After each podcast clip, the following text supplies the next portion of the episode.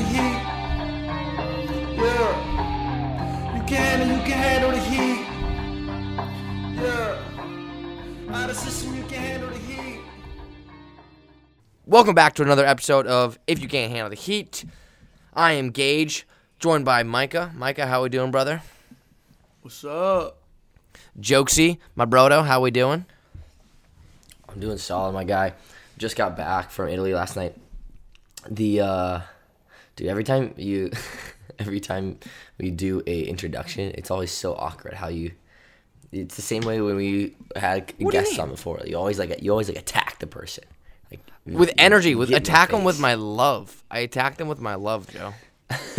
Yeah, I'm not gonna lie. I feel pretty offended. Pretty attacked my love. Is that what you're saying? I feel attacked. Are you threatened? Are you threatened by me, Joe? I feel threatened, attacked in the workplace. Well, speaking of that, Micah, you've actually kind of had a rough, month. I'm not gonna lie. Oh yeah, I've been attacked. My attention. No, I'm serious. Like you guys, I mean, volleyball-wise, you've got to. We've lost our last 5 games. That's tough. That's real tough. So tough. How many? Oh yeah, so tough. How many games do you have per month? Well, normally you have 4, but because of coronavirus, we've been playing like a little bit more often. So we play like every 3 or 4 days. So but I'd say the last 5 games we've probably started our losing streak like a month ago, maybe. So any upcoming anything to look forward to? Any upcoming just things to be like, okay, we can do this. Or just kind of like you just have to pull out one win and then try and build off of it. But we haven't been able to pull off that one win yet. So we're waiting on it. Well, I wish you the best tough. Of losing luck. Is tough, but you learn. Like, a lot. What do you think? Like if you were to point to a couple key things, what do you think the biggest thing? What do you guys need to do to kind of flip things around right now? Like what is the biggest issue you find while you're in the match or even off the court? We either need to pass really well, which we haven't been passing well at all, or we need to serve really well, which we haven't been serving really well. And if we could do both, that'd be sweet. Because in the French League, it comes down to like 25-23 kind of games. And so you don't need to change a lot. If you're on a losing streak, it's like we've gone to 5. We it's close. It's all the sets are kind of close. You're not really out of it. So if you just can do one thing better, then you can win games. And for us, it's definitely either passing or serving because we've been doing both of them terribly. Well, if there is someone who's having a great month, it's our partner over here, Jokesy. Joe, you came off a huge couple wins there in the Champions League versus, you're going to announce these names probably better than I can, but you just kind of had a big week over there in Italy, yeah? Yeah, I mean, relatively speaking, for sure. I mean, for a club like us, for anybody who doesn't know, the Russian, so we were in a pool this week, my club that I play for, VfB Friedrichshafen, with the Russian league champion from last year, Novosibirsk, and Trentino Volley's, one of the top Italian teams, and then the Czech champion from last year, Carlo Vasco. And we came out, so for every win you get, every 3-0 or 3-1 win you get 3 points. Every win you get in 5 sets, you get 2. If you lose in 5, you get 1 point. And if you lose in 3 or 4, then you get 0 points. And we came out of the week with 6 points, which... our coach even said, at the beginning of the week, if you'd said that we were going to come out of the week with that many points, we would have taken that. We had a huge win against, we kind of came off, the first match we had against the Czech team this week was, we played pretty poorly for the most part, and we won in 4. So we picked up the 3 points, and then the next night we just played amazing. Our team played really well, and we won 3-0 against the Russian champion from last year. They are down a couple guys, but at the end of the day, that happens in pro sports a lot, so you need to be able to take advantage of that. And so that was a huge win just for the club and for our season and everything. And then Trentino, we lost, and that was kind of our first loss in over a month. But Trentino is same, bro, budget. Same.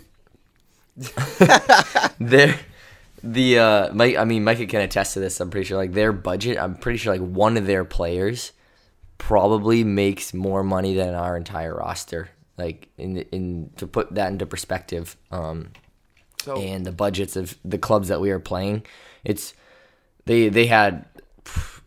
First of all, the first setter, Simone Giannelli, he has been out now for 2 weeks with Corona, and there's been a lot of sketchy stuff going on with that. Like the Italians somehow got this negative test in the middle of his quarantine, brought him out, and then the CEV, which is the head of or the governing body of like Champions League and all professional volleyball, they went and tested him right before Champions League, and they found another positive test. So he had to go back into quarantine, but that was after he had been already around his team practicing for a couple of days. And so it was really sketchy going down there, and we'd been testing all week. But they ended up not having Simone Giannelli, so their opposite actually, Nimir Abdel-Aziz, who most people would recognize him as the Dutch opposite, he had a set this week because both of Trentino's setters were down with Corona. And we're like, all right, so this is like the best opportunity you probably have to beat Trentino for a club like us who's like without their starting setter, their starting opposite is the set. But dude, freaking Amir's serve, he was serving some balls around 130 kilometers an hour, which I'm trying to do the calculation right now, but like this, I mean, Trentino played. They have this 18-year-old kid who's just technically like super sound. His attacking, his motion, everything. He's just really smart for his age. But overall, Trentino was freaking. Was he serving around 80? Really well coached team. 130 kilometers in MPH. I'm doing it right now on my phone. It is about 80.7. He's hitting a couple. He was. No, dude, his serve is incredible, and he doesn't miss that much. Bro, like when we played him in Olympic qualifications, one set he completely won it by himself. He just go back there and dude, he doesn't miss, just bombs. His statistics on this year, and this might sound like a lot for most like junior volleyball players, but this is like unbelievably good. He's 22% error rate. 18% ace rate. That means like almost one out of every five serves is an ace at least. But yeah, 22% error and 18% ace is ridiculous. I'm sure the other, 82% that's not an ace are bad passes. Guaranteed. Like nobody's diming this guy. Like if it's not an ace, that means that you're probably chasing it down and setting a high ball. Like our one outside. It doesn't mean the other 82% is a good pass. Like, no, that means it just wasn't a clean ace. 100%. Our one outside, our French outside, Nicolas Marchand, some of you guys might recognize him. But there was a ball. He got lit up by Nimir, and he just, like, blew up. Like, you guys probably know what I mean by like the passer just kind of blew up and he stood up and he threw his arms. The ball barely misses the roof and it was a dime, but the ball was passed so high. It's so hard to set that ball, dude. Oh yeah, it's so hard. A lot of spin on it probably. It's so hard to set. Yeah. You know, Nimir actually played in Poitiers as a setter and changed to opposite here. I mean, like, really? Yeah, it was in Poitiers where the coach was like, you know what, I'm going to put you at opposite. And the Dutch national team was super upset and were calling and like, because he was their setter. And they're like, what are you doing? Like, you're messing with our setter and all this stuff. And now he's probably like praising the freaking gods that they did that because this guy's an absolute animal. Dude, is he a top five player? No, but he's top 10 player. Another question: how come in Italy? Bro. How come they get so much sponsorship money? Like rather, because like Germany is like pretty wealthy and they seem to be really into their league. France, same way. How come like Italy? I can see Russia. I mean, Russia. There's a lot of power from in Russia, but like Italy, how do they get so much money from like all these like people, and rather than like pay for Germany or France? Well, first of all, Germany volleyball is not as big as you made it sound a little bit. I mean, it's like. There's definitely an interest level, but it's not like people are willing to dump a lot of money into it. It's the soccer clubs that Mercedes, are all the money. You got cars. Same with Italy, though. Italy and soccer, though. But they're not dumping the money into volleyball. Where they have the companies. Of course, every country has those types of companies.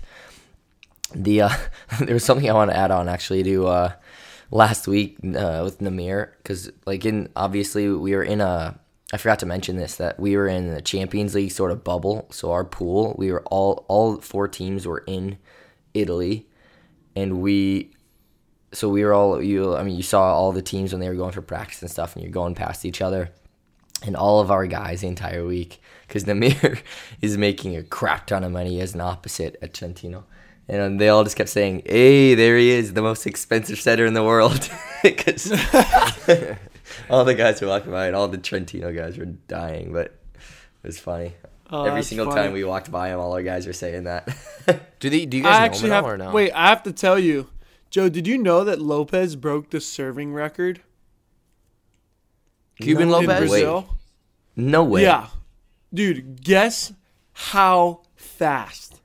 Wait, the world record or just world record? World record. Wait, before you say that, can we give a little context here? Really quick. So Lopez, if you guys, was a huge viral video is when we all played in the same team, was it the Pan Am Cup or whatever? Lopez, the right side on Cuba, the MVP, the one with an absolute can of an arm. He's about 6'5", 6'6". No.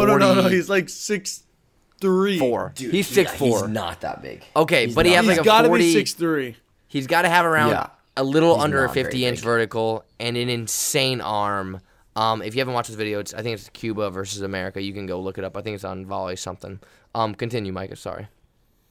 No, this guy served 148 kilometers per hour. I don't know those calculations. Dude, do you have the video? What does that mean? It's 91 miles per hour. It's 92 miles per hour. Way. Oh my God. No, those guns are not working properly. The previous record I think was 134 by Zaitsev, and this guy smashed it by 14 kilometers per hour. Dude, you have to get us the video for us to post on. OS. 91 miles per hour. Dude, this guy, that guy had an arm, but that's is that even humanly possible? I don't know, dude. He can probably throw a baseball 100 miles an hour then. Well, dude, yeah. Why is he playing volleyball? That's a great question.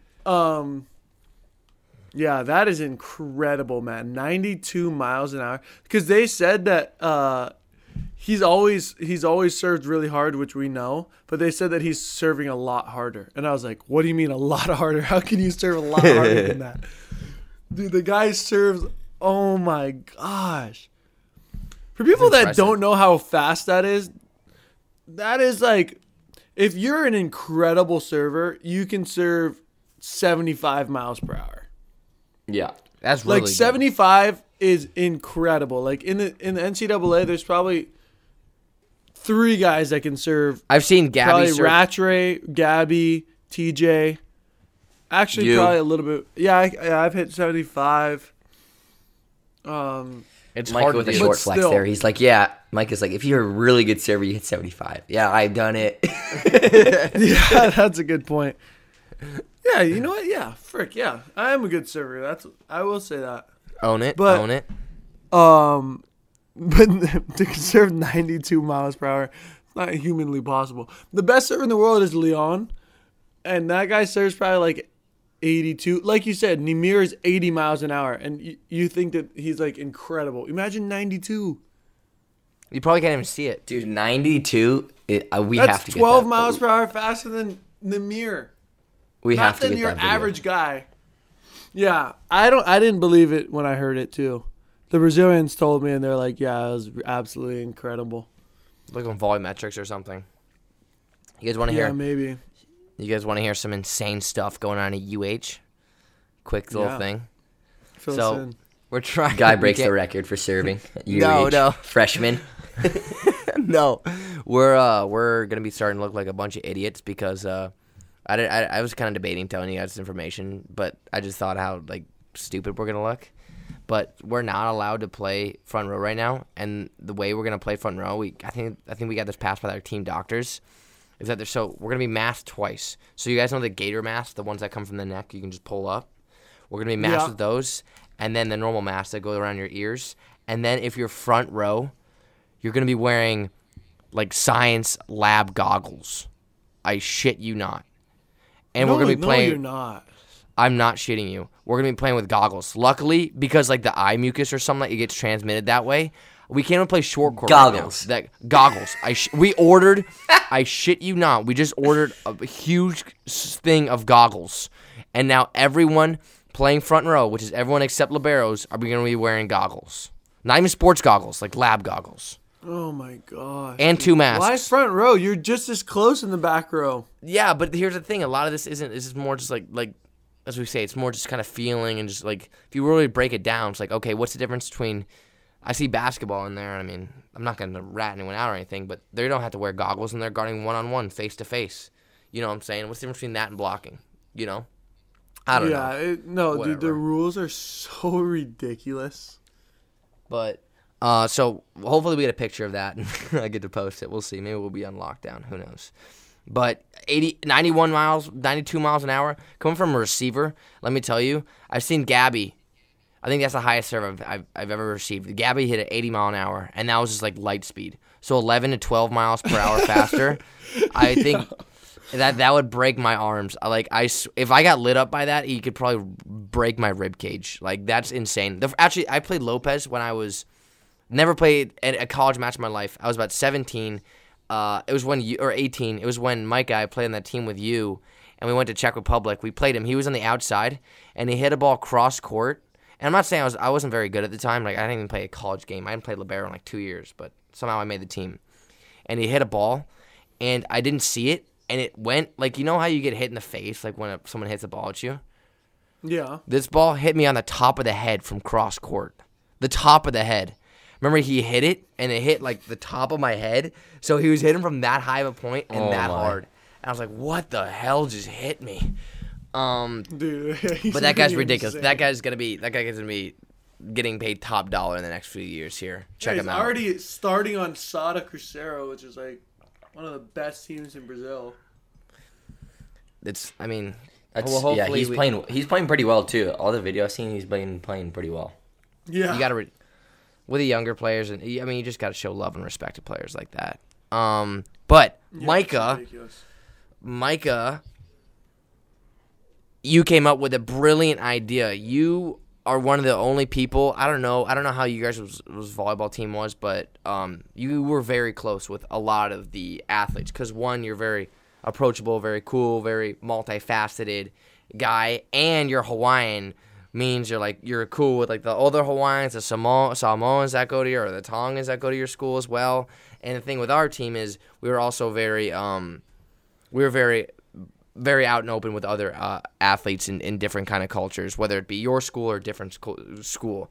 And you kind of bring up the question of, you know, who is the coolest out of the coolest team, and who's the stupidest team, or like the non coolest team, or the team that you hate the most on campus. And when you kind of bring that up, I was like, dang, I guess I kind of remembered any negative and positive feelings I kind of had about that, because I haven't been close to another team in a while, but it kind of had me thinking. Yeah, that's crazy. But it kind of had me thinking. It's because he has a girlfriend. No, it's not. It's because it's coronavirus. What do you mean? What do you mean? It's because coronavirus. No, that too, though. You're always going to be more social when you're single than compared to when you're taken. That's true. Yeah, that's a good point. But yeah, no, athlete communities like are so close. I feel like, I don't know how it is at UH, but you just see the same people all the time, right? Every day, and you're like the only people that are there during the summer, or during the winter, and during the breaks, and you just get super close to everybody, which is something I actually miss a lot about UCLA. Like just the social aspect of always seeing the same people and being in the same buildings, because obviously we are all, besides basketball and football, well, even basketball and football, actually, in the beginning of my career, a lot were in the same building. But you knew Lonzo, no, I mean, Lonzo Ball? I've seen him, but I wouldn't say I know. I've talked to him before, But I wouldn't say that I know him. Sharif O'Neal? Nope. That was before me. What about... I actually was close to the basketball team my freshman year because Sean Grubner, who was a former Punahou volleyball player, was super close with Bryce Alford, who was a starter on the team when Lonzo was there, super good shooter. And so I was always hanging out with Sean, and we were always hanging out with Bryce. And so through them, I knew the basketball team pretty well. Like Bryce, Jonah Bolden, who plays for the Sixers, was Oliver Martin's roommate and one of his best friends.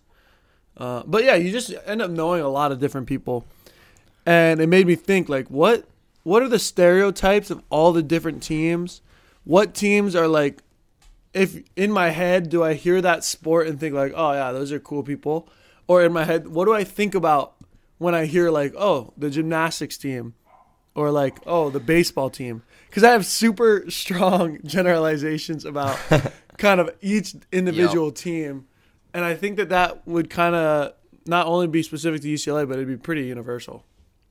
100%. Yo, Micah, really quick before you continue on that, because you just mentioned the gymnastics team. Because you guys at UCLA, you guys have a lot. Way more teams like than us. Koshin, Kyla Ross, a couple of the U.S. gymnastic girls who went to the Olympics the past couple of years. Yeah. Were you guys close with that team? And what were they like when they were kind of on campus at UCLA? Yeah, my freshman year, I was close to the gymnastics freshmen pretty close actually, who were one of them's Caitlin Ohashi, nice, who like went super viral with her floor routine. I'm going to look her up. Yeah. But she was on like the Ellen show. She has 1 million followers on Instagram right now. That's crazy. Bro, get her on the show. Yeah, I mean, we could try. Get her on the pod. But she's actually got on a lot of a couple different volleyball pods. Maybe not. Yeah, we can ask her about her Trentino. And Macy, her and this girl Macy Taranjo were so funny because obviously gymnastics like girls are really small, like they're really ripped. Small. They're also ripped, but they're so small. And these girls were like the most jolliest, and they had the same laugh, and they used to laugh all at everything. And it was just ridiculous. It was like not to be, and this is not mean at all because I like love them. It was so funny to be around them, but they're like kind of like elves. Like they just have the high pitched laugh, and like we're just always smiling. Oh gosh, yeah. Because we used to have to go to these like student led study hall. What are they called? Where you like, there's this building and you go inside, and as a freshman you're required to take them for your classes. Yeah, study hall hours, required study hall. Yeah, it's like no, but they're like small groups where you're in like a group of five or six advisors, like advisors. And yeah, there's like, and then there's like another student who's in the class who's taking the class that got like an A, and they like like a mentor. Yeah, kind of like a mentor system. And they help you cheat and everything. I have one of those myself. I'm just kidding. I dude, they actually I know exactly all, what you're talking about. But yeah, we had to go to those, and they were required. And I was in a couple with them, and it was freaking hilarious because they're just always having a good time. I really like them. That's what they were like, the gymnastics team, and they're really nice. I wonder what they look like with masks. I wonder if they look like little kids because you can't see their full face. You know what I'm saying? I'm serious. There was this one chick next to me at Whole Foods the other day. I thought she was like 12, and then she talked. I was like, you're like 20 something. Oh my god. I'm serious. Micah, what about Micah? What? Micah, I gotta ask, the team that you despise the most, and then it sounds maybe gymnastics was the one that you liked the most, but then the team that you most related with, what would you say? Oh gosh, the team that I despised the most. You know, not despised, but just. I was gonna say I don't despise anybody. I could. The only way I'd answer that question is a team that I didn't get to know at all. You know, because I didn't really not like anybody at UCLA. Everyone was fine. Everyone was. Was there anybody that didn't like you guys? Was there anybody that was open that they didn't like the volleyball guys? No, not that I no no okay. not that I know of. We were pretty fine with every. I mean, we had plenty of those. I'll get into that. I don't know if anybody didn't like anybody. We had a pretty good community. I can't think of any team where it's like, oh, we don't like that team or like that team does. It wasn't like drama like that. Everybody was cool. You know, we'd all be out together all the time, and like, to be honest, a lot of the parties were a lot of athlete parties and stuff like that. So you see each other so much, the same groups. So yeah, there was no drama at all. All right, so baseball and let's say the two water polo teams, because those are two pretty big teams at UCLA. I feel like your stereotypes are. Let's hear them. All right, baseball. Baseball is the same at every school, I feel like. These guys, they come off as total, total douchebags. Whoa, watch your language, Micah. They have their hats. They always are wearing a hat. They got a chain. Mm-hmm. They're usually white. They usually got longer hair. All the girls like them. Actually, the girls like baseball players a lot. I would say that at UCLA, that was kind of like the number one team that like girls really like baseball players. I didn't know that. Maybe that's why they have that ego. But I will say that the baseball team is actually the team that I was super close, really close to a lot of baseball players, and I love those guys. And they're clowns, and they're not as like purposeful about how they present themselves as you'd think. Right. And they end up just being super good guys. I'm just talking about what they come off as, because they definitely have a really strong vibe that they come off as, but when you get to know them, they're really cool. All the ones that I met, and I was really close with probably like 6 to 10 of them, 5 to 10 of them. And they were super cool. The team that I liked the most was probably men's soccer. We don't have one of those. Okay. We beat our women's soccer team, so we're basically the men's soccer team. Men's soccer is probably the team that I was the closest with. Or baseball. Yeah, one of those two. But that's the stereotype for baseball. Water polo is pretty easy. Those guys are like beachy guys. They don't really care too much about their appearance. They got blonde hair. They're just like cruising around campus. They're never in a rush. Life's a beach for these guys. Life's a beach.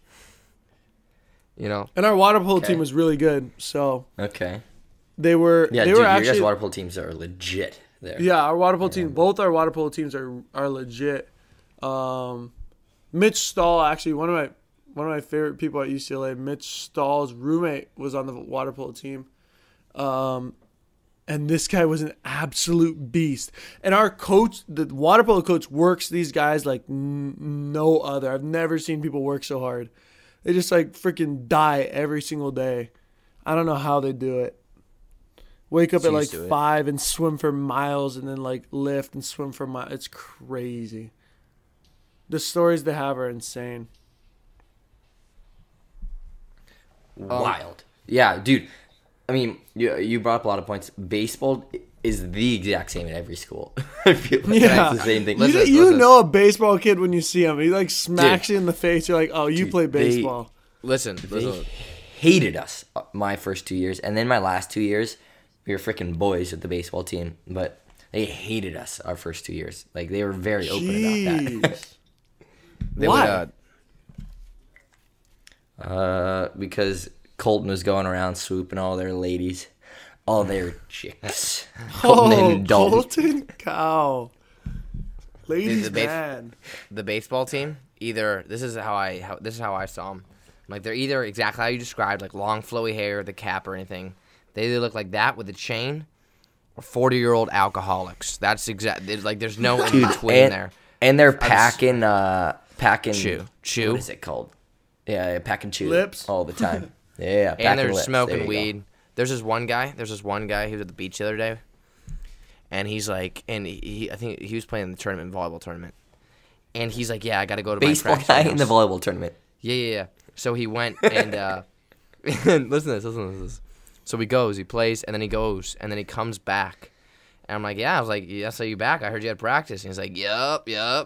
And I'm just like, so did you get out of practice? Oh, you guys just ended? He's like, no, I got to practice early. And he's like, I didn't want to tell my coach that I had a volleyball tournament, so I told him I had, like, a hot date at the beach to go out of practice early. And the coach let him out. He's like, get out of here. Go get him. Like, such a better the fact that I don't know what's crazy. I didn't want to tell him I had a volleyball tournament, so I told him I had a date. Like, you don't want to say, oh, my God. That's exactly the kind of answer I would expect from a baseball player, though. Yeah, for sure. Dude, the fact that just like that's more justifiable than a beach volleyball tournament is insane to me. And like those guys are always just like, I mean, I didn't like them at first, but then I got to like, they started working our food, the Sodexo boys, and we just got to. They're just a fun group of guys. Oh, no, exactly. That like to chill. That's how it is with them. You don't like them at first. Well, not that you don't like them, but you're just like, oh, that's not really the type of people that I kind of normally get along with. Yeah, exactly. And then you meet them, and you're like, dude, these guys are clowns. I'm fine with this. Dude, Gage, oh my gosh, Micah, Bourbon literally Street. The two funniest, the biggest clowns ever. Dude, our baseball team were clowns in my last year. Dude, that's what I'm saying. They are clowns. These guys are clowns. Dude, the funniest guys. And there's a ton of them. There's like 40 of them. Yeah. And you're like, dude, how many baseball players are there? The funniest guys on our baseball team, they worked for Sodexo, so they were in charge of they would work at the concessions for all the games in the Stan Sheriff Center, or they would for the athletes, the meals. And these two guys... we call them the Sodexo boys, and they were just always just screwing around, and they're like, "What's up, boy?" Just seeing him in the kitchen was the funniest thing because he got. Oh no, it's incredible! Just complete fools. Oh my! I totally forgot about that, Gage. So you guys, those guys, who were you guys close with? Well, can I explain this really quick? There are at least three teams that don't like us on campus. We've said that before. All girls teams, because of three culprits on our team, and I'm gonna name them. And it's not like, oh, this team's a little bit this little team. No, three culprits. Luckily, we're joined by one of those culprits.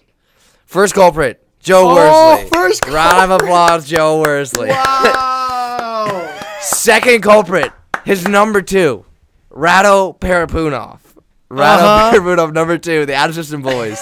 Rado's and the third, most guilty, I feel like. Third, but I don't know, Joe, you're up there. But third, but of course not least, Max Rosenfeld. The out-of-system, the OG out-of-system crew, except your boy, was the reason why at least three teams hated us. Because they'd always be with these chicks. And then something would happen, and then the whole team just started hating on us because those three guys, each and every one of those teams. I'm not even kidding. So at first, we had great relations. Women's water polo, women's soccer. I think a little women's beach volleyball. They definitely hated us for a while. For sure, yeah. There was one other team, Joe. There's one other team I'm not thinking of. Track. Oh, and track. There, I mean, it was four. Like same culprits, same guys. Dude, Rado's always talking to chicks, man. I was playing a beach volleyball tournament the other day. Dude is always with chicks. It's unbelievable. Dude, he's trying to marry an American. We're going to have to get Rado on here and grill him because I've watched his... Me and Rado got in a fight today. Like a little... I've watched his America versus Europe thing. Oh, my gosh. Guys, throwing shots. We'll get him on here. But he's launching haymakers. Well, he wouldn't last long in a fight. That's a story for another time, though. Bro, he needs an American wife before he leaves. It's true. He's trying to get that green card. Yeah, he does. Stein tried so hard, what do you mean you got in a fight with him today, Gage? We got in a yelling argument. Because it was over you, Joe. It was completely over you. But I don't want to. I think we should have him on so he can defend himself. And then we'll just tell us what's the topic, though. It was basically about he felt like since I was your brother that you never got mad at me or scolded me after a game or anything like that. And I was like, Joe, I think I got it the worst a lot of the time. Or Rado, I think I got it the worst a lot of the time.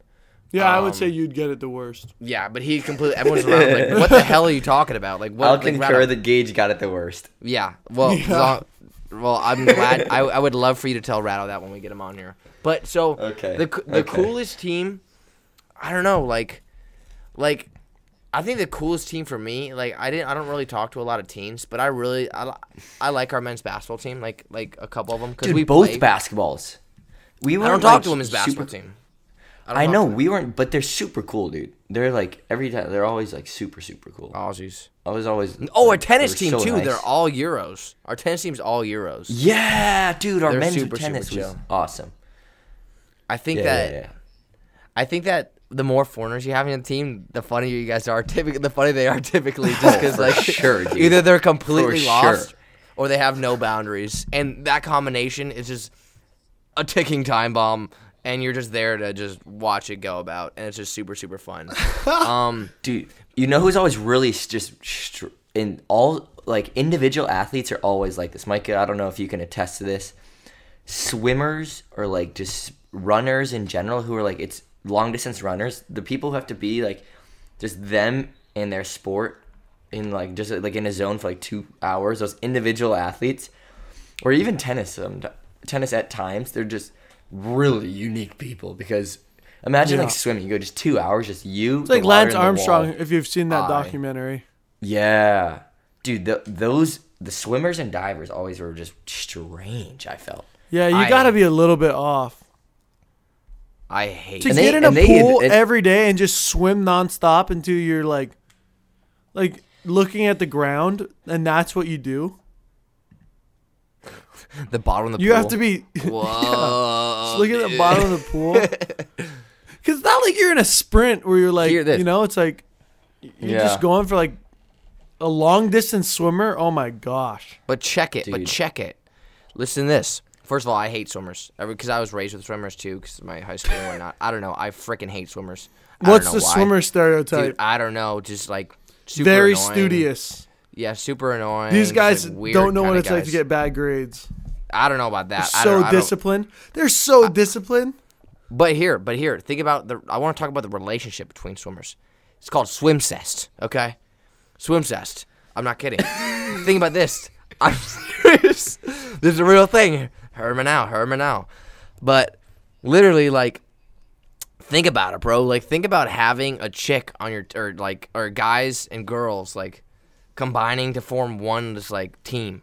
So your teammate's a girl, but obviously you're not going to look at them in the same light, coming from both ways. And you got guys and girls dating on your team. Imagine me and Rado started dating and a bunch of us just started dating, right?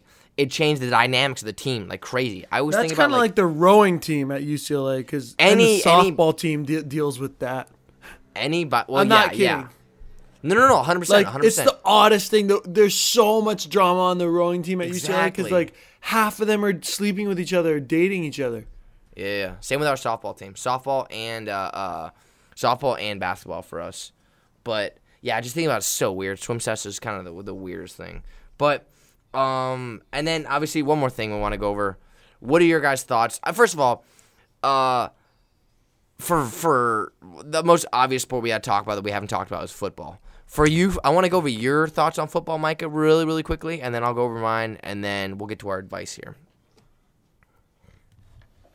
My thoughts on football? What are your stereotypes? What are your thoughts? Because I'm be honest, I want to hear what your thought, how they act around campus, because if they act a certain way, I'd like to roast them. I guess football is such a big team that it's hard for me to come up with a generalization, because there's guys I don't know and there's guys I do know, and they seem so different to me. In general, I would say they're the loudest team. Yep. They're the loudest team in public places, because there's so many of them, and they're obviously a bunch of guys that are pretty confident with who they are, and they don't care about making a lot of noise. So they're definitely loud. And at first you're obviously look at them and they hold themselves a certain way and they act a certain way. Just like baseball. It's basically just like baseball, where you look at them and you're I'm cool. That seems like a lot. And then you get to know them and they're sick. And they're actually they're actually super nice, super down to earth. Actually, football was another sport that I was super close to a bunch of guys. Maybe that's the sport that Hawaiian guys? Yeah, that's how it kind of started. If everybody doesn't know, Jacob Tuioti Mariner, who is a volleyball player, defensive player of the week in the NFL this week, was the NFC defensive player of the week. Incredible, dude. So happy for him. But he's like one of the nicest guys I've ever met. And obviously, I've played against him since we were kids because I played up. So I played. Bro, let's get him on the show. OCVC or MB Surf. Yeah, we totally could. And so through him, I met a lot of his friends, just hanging out with him. And then I would go to some Polynesian club stuff, and there were a bunch of them in there. Just super sick guys, like always, like super cool, super humble, super nice, and freaking funny. Yeah. But then there's also like the stereotype of just football in general, where they walk around, people are like, oh, they think they're so sick. Yeah. But I think people think that about athletes in general. Like, everyone's thinking that about the other people, I guess, until you get to know them and you're like, they don't even care. Like, they're just freaking good people. Right. I used to think the same thing. Yeah, football guys were super cool. Super, super cool. Like, once you saw me, like I remember I thought they kind of walk around with their chests out or whatever. I'd be like, oh, this or that. I'm like, bro, you guys are like 2 and 8. I don't know why you're puffing your chest out. But then I got to know him better, right? So I take Chaumont again. If you guys were with us from our early days, I'm a proud 4-semesteree of Samoan. So I graduated out of Samoan. Thank you very much. Now he's fluent. Myself. Now I'm give us a little bit of what you've learned, Gage. Talofa, which means hello, and tofa soy. 4 semesters of work. So basically, 4 semesters of work. So listen. So we all took Samoan class together, right? Which was noted as like the easiest language because that's why we have, and a bunch of them are actually Samoan, so they actually knew it pretty well. That's why a lot of like other football players took it because it's like the easiest language, and it's 4 credits. You knew Samoan before you took it, right? You were fluent already. Oh, 100%, 100%. Doesn't Roger only speak to you in Samoan? Fluent Samoan? No. But we'd all be so lost, and we'd all just be like grouped together. That's how I got close to my football players. I know. I think JoJo Ward, who I don't know if he's still. I think he was on the. He got signed. Was on the Titans or the Chargers or somewhere. I forget where he got signed. Or Arizona Cardinals. And I was close to them, and we would always be like completely lost, and so we would be lost together though. And that's how I became close to the football team. But yeah, I mean, all these stereotypes. I think once you get to know all the teams, then you become closer and you see who they are. Unless you are the men's volleyball team talking to girls' teams, then they end up hating you even more because of three specific people, which I've named early in this podcast. Yeah, I can see that happening with boys and girls. But with the boys, 100%. But it makes for good everyone stories. Should be cool with everyone within the boys group. I get how there's going to be drama for sure between guys and girls teams. Plenty of that at Hawaii. Bro, it's, yeah. I remember, Joe, one more time, before we get to the Vice, you want to tell that story of that girl at the bar with Dalton explaining, like I was told not to talk to you guys. Oh, yeah. Basically, it was our senior year. It was like me, Colt, Dalt, and Stein just hanging out. We had a free weekend, and this like group of girls came up to us, and it was funny because we always hear this stuff like rumors about our team and stuff, and it's just funny to hear for us. And Dalton, of course, being the clown that he is, he had to ask. They didn't know we were volleyball guys, but we just started like talking like right next to him, just being like just shitting on the volleyball team, just dude, bro, the volleyball guy. And then they started listening in.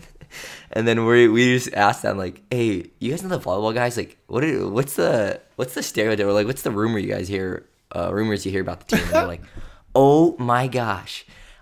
Everybody says those guys are the biggest douchebags on campus.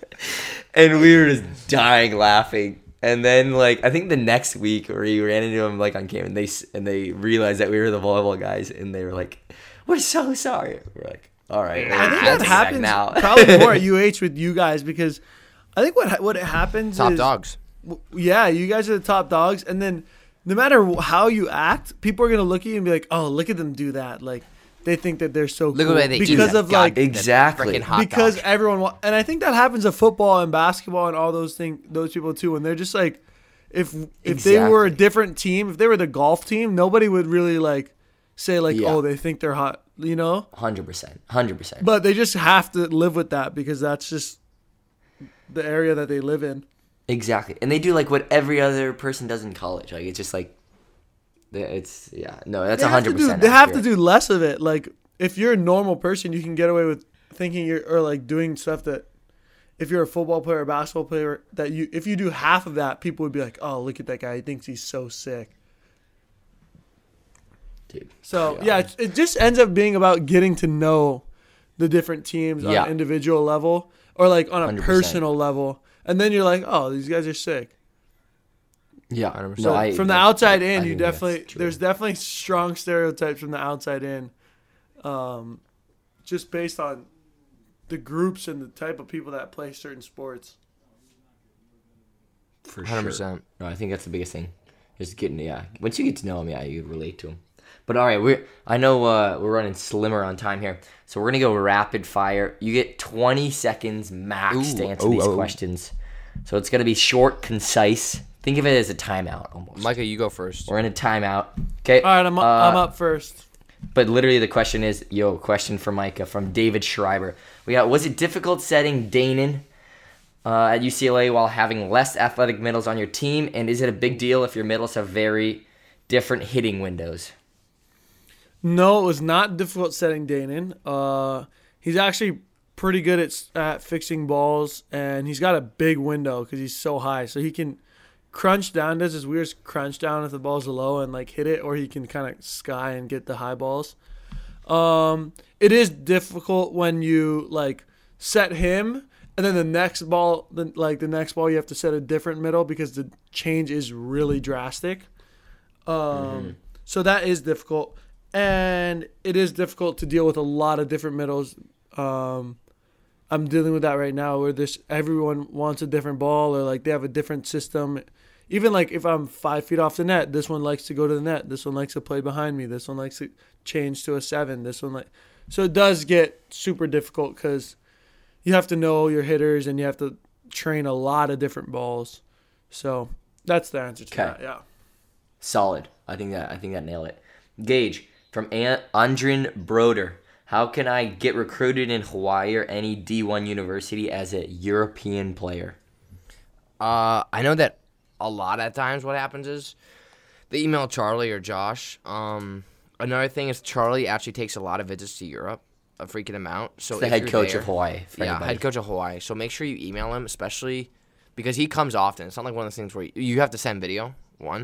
Send video, get as many people to talk to him, your coach, to talk to him, email him as much as possible, because if he's in the area, I don't see him as one of those guys that if he shows video and if he's interested, he'll come and, like, watch you because he's there frequently watching other players as well. So don't be afraid to reach out to him because he does make those trips often. And then if he's there, just basically ball out. Solid. All right, I think one of you guys take this as well.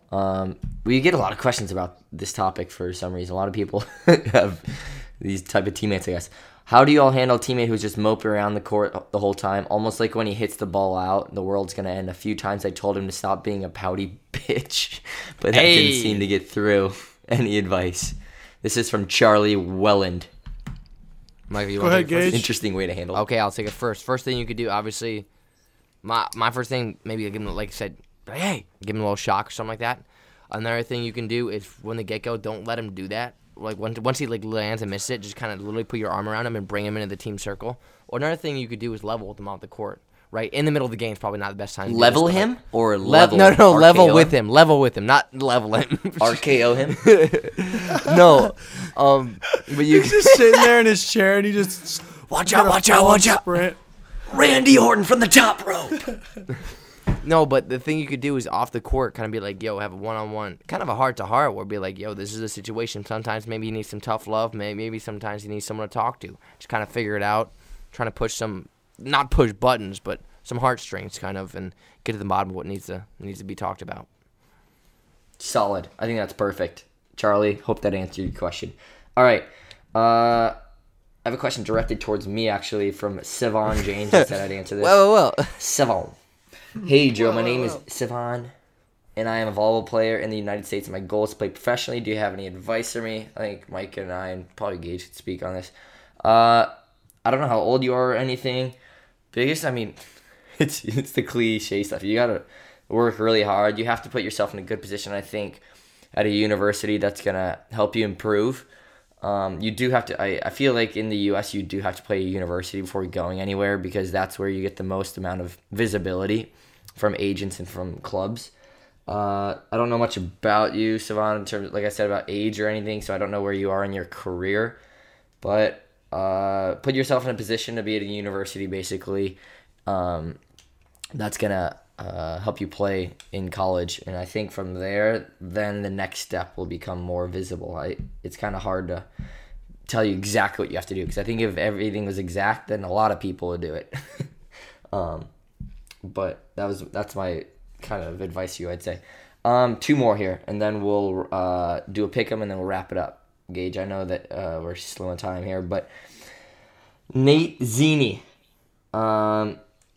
he listens to every single podcast, so big shout out there. He says that, at least he says that. I don't know. He could be lying. No, he is. He's not. I know. Not what? You know this guy, Gage? No, I don't. I just trust him. Oh. Yeah, I trust him. Gage and Nate are tight. I have a deep connection. What threshold do you think a D1 player needs to meet before they can consider playing professionally? For example, All-American, All-Conference, etc. Gage, why don't you answer this? I think if you're just a dog and you got desire for the game, obviously, right? I mean, you could go play pro. It may not be the best place, you know what I'm saying? You may not reach the highest levels. But, I mean, obviously you need to have some skills. I don't think you need to have – the more accolades you have, the easier it is to kind of get hired, because just by looking at your resume, it can be chosen more often. But I don't think you need to have all those in order to go pro. You can go play pro, but it may not be in the best place. And you may start somewhere small, and then you just have to be a dog and then just climb your way up. And it's more about desire once you get to that small place, if you're going to pick yourself up or you're just going to kind of cruise or done. I mean, also, he named specifically like the awards. I mean, if you do have those awards, it is easier to get noticed for sure. I mean, because they'll be looking at that. But that's not like that for sure is not everything. So I think Gage hit on the point. Really quickly, Micah here from Calum Hyde. He's a couple questions about referring back to like American leagues that have tried to start up, like the NBA.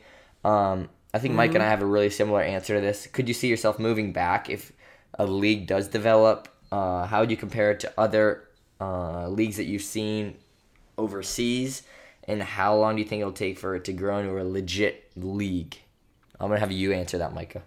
Okay. I would definitely move back if a league started up that was pretty solid. Right now, I don't see it happening because of just the way that men's volleyball is trending in America. For a women's league, I definitely think it's going to happen. I think it should happen because women's volleyball in America is crazy. It's like, it's so popular. A ton of people are playing it, so it definitely has a market for it. But for the men's side, we definitely don't have a market for it. So I don't see it really happening successfully. And right now, I think it's probably significantly behind top leagues around here, like even Germany, France, even the mid-level leagues. I think it's probably significantly behind in terms of just it's not even close. Infrastructure and organization and funding and all that kind of stuff. So, yeah, that's my answer. Yeah, 100%. I pretty much am in line with how Micah just answered that. Not even close, really, of where that league's at, I would say. The beach circuit actually is really – it's taking really big steps, I feel like, in terms of, like, sponsorship money and just the AVP circuit. So that's promising. But in terms of the indoor stuff, for men's especially, it'll be really tough to form any kind of legit league that can compare anything in Europe. All right, awesome, you two. That was great. We're gonna really quickly with the pick'em. Basically, I was going through the pick'em. Gage is so far ahead that it doesn't make. We're gonna split it up. We're gonna split it up into three different parts of this year's season. So Gage won the first one. He's 1 out of 3. If anybody wins 2, they win the league. How come we don't bet on your guys' games? Because I'm not betting, but why don't we? Like, you don't, like, if it's your game, you have to do it yourself. Illegal. Like, no, not bet. I'm just saying, like, you don't have to say it. Like, if I'm playing, I don't have to say, but you two should. You know what I'm saying? Okay. I'll bet on my own games. I'll bet on my games. We're not winning anyways. All right. Michael, what are you doing? I gotta win the pick'em. I bet on us to lose, dude. We have to lose this set. All right, really quickly here, and then we'll sign off and let Gage get back to his business. Chaumont Khan, first match in the French League this week. Chaumont has Dan McDonald. Khan has Taylor Averill, 2 American middle blockers. Big matchup in the French League. I would say, yeah, Micah, pretty, I mean. Yeah. As far as I know, it's a big matchup. 2 really good teams. Yeah. So we'll lead off with Gage since he is one of the 3 trophies. Hit me up. I'm gonna have to go with Khan because every time Chaumont Khan. Every time I hear Khan, I think of Star Trek. And he's give me the set count. He's like, I am Khan. Anyway, watch the movie. Great movie. 3-1 Khan. No doubt about that. Micah. Yeah, I'll go 3-1 Khan. Listening to the legend. All right, I'm going to go 3-2 Khan. I'm taking Khan, too. I like Khan. I've watched him a couple times. Good guess. I'm a fan. But I think Chaumont will push him.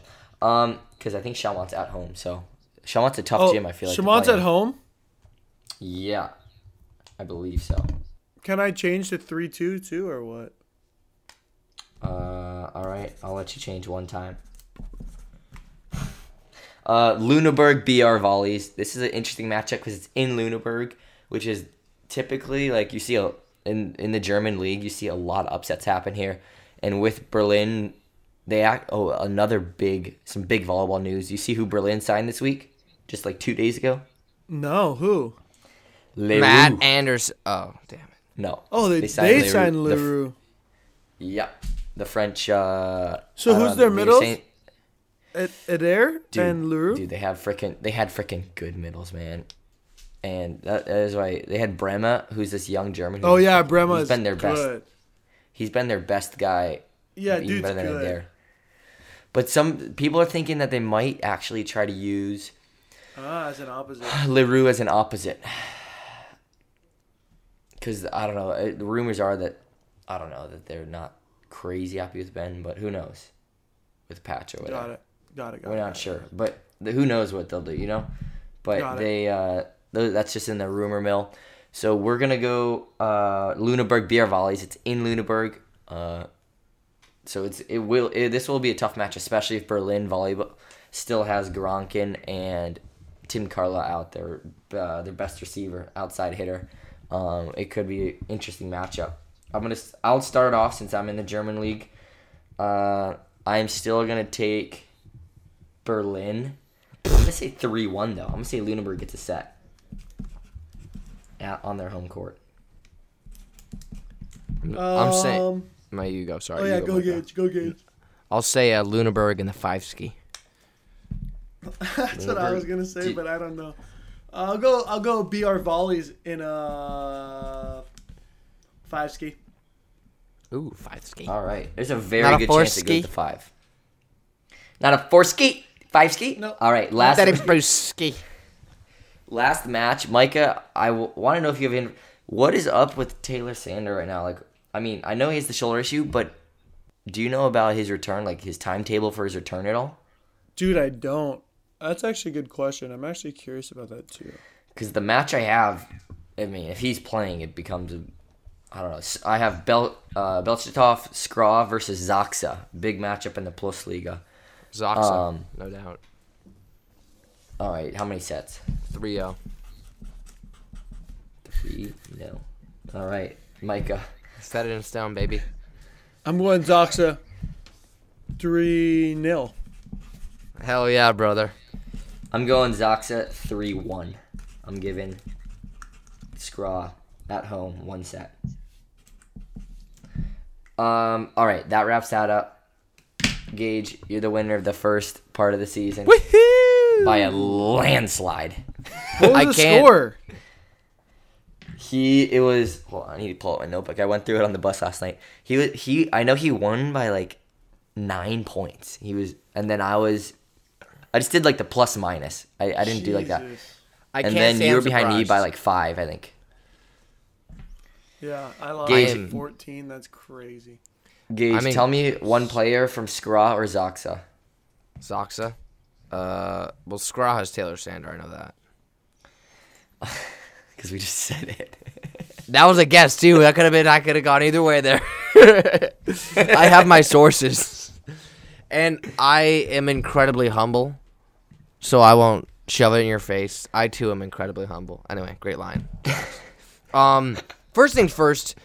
The 2020 Wrapped out of Spotify just came out, and we had way more than I thought we would. We had an overwhelming amount, or a good amount, of people that sent their rap to us, and we were the top podcast. So for those people out there, thank you so much for the love. Exactly. Big shout out. Big shout out there. So thank you so much for the love and appreciation. We'll just keep producing our idiotic voices and minds to you guys. Hopefully you're entertained by this and producing good information. And if you aren't one of the people, and we were on the top, there's always next year. There's always next year, baby, and we hope to strive to that. Dude, always next year, baby.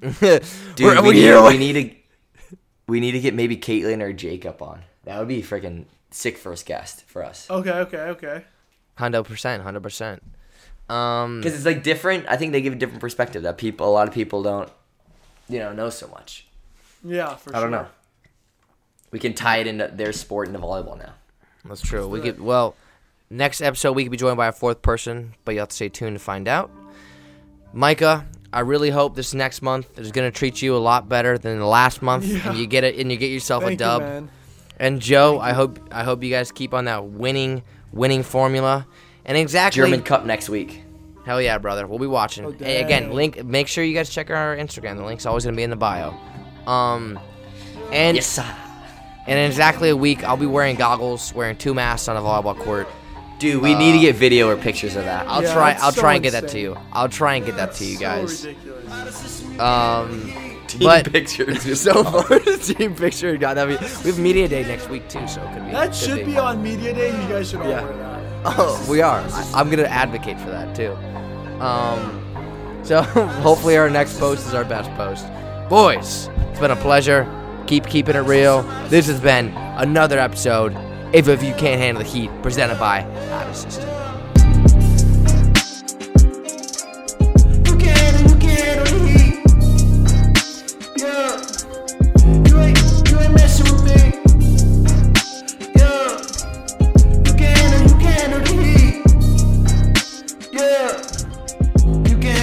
handle the heat.